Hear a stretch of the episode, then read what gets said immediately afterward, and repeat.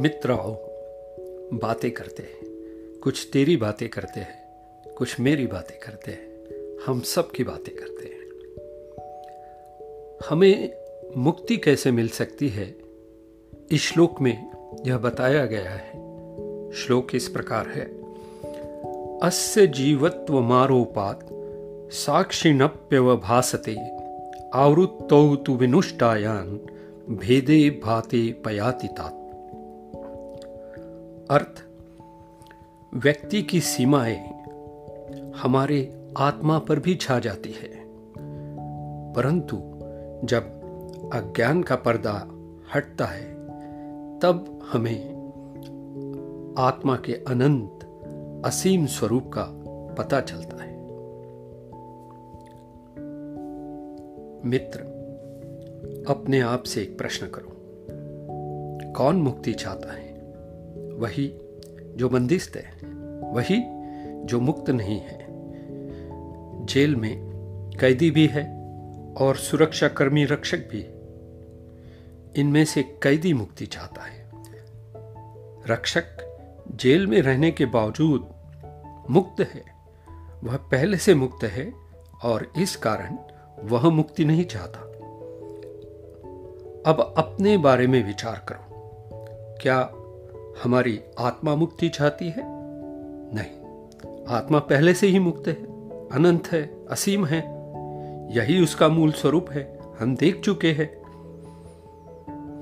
उसे मुक्ति की आवश्यकता नहीं। और एक बात मित्र, आत्मा को कौन मुक्त करेगा? आत्मा के व्यतिरिक्त, आत्मन के व्यतिरिक्त असल में कुछ और अस्तित्व में है ही नहीं। स्थूल शरीर, सूक्ष्म शरीर, सब जड़ है। जो चीज़ जड़ है, जो चीज़ इनर्ट है, उसे नहीं पता, बंदी क्या है, मुक्ति क्या है।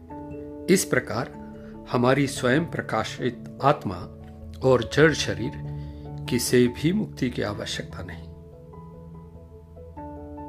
बस, यह समझने की बात है। श्री रमन महर्षि कहते हैं, स्थूल शरीर नहीं जानता। स्वयं प्रकाशित आत्मा का कोई जन्म नहीं है।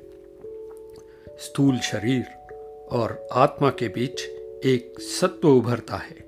ईगो नॉट बॉन्डेज सूक्ष्म शरीर, मन, इनका जन्म होता है। और इनकी मृत्यु भी होती है। हमारे सत्य स्वरूप का ज्ञान यही मुक्ति है। इस बात का ज्ञान कि हमारा सत्य स्वरूप आत्मन है, जो अनंत है, असीम है, हर पल था, है और रहेगा, यही मुक्ति है। यही आत्मज्ञान है।